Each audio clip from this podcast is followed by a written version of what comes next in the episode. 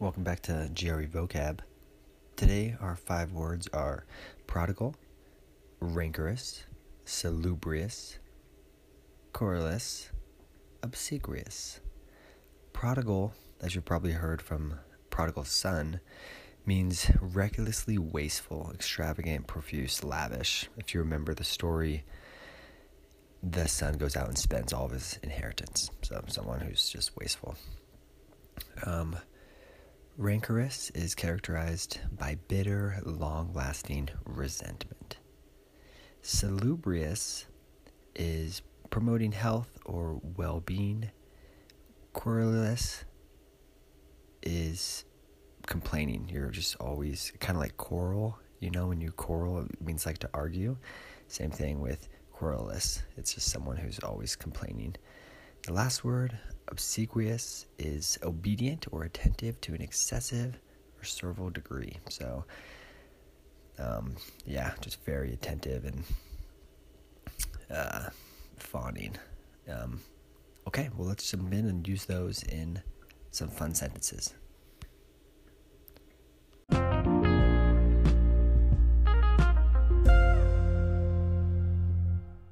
There's been some infelicitous rumors floating around about NASA.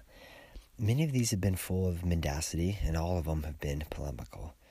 Some say that NASA was prodigal, and being a government agency, they had impunity.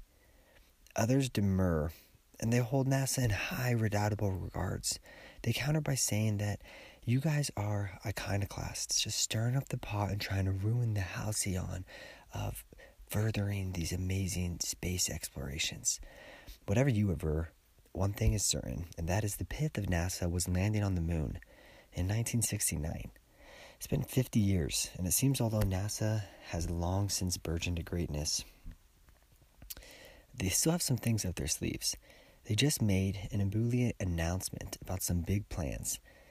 They they're planning on going to the moon again, but this time staying there and they're doing it as soon as 2024. Some see this as an anathema, since raising taxes to fund this will surely not help our penurious lower class. Others saw it as a pernicious goal that is anything but salubrious for mankind. It's so dangerous, and how many astronauts have already died in this in the name of science? Why do we even need to go to the moon? Anyone up there would just be querulous about the obdurate trials of space. They're floating around, no gravity.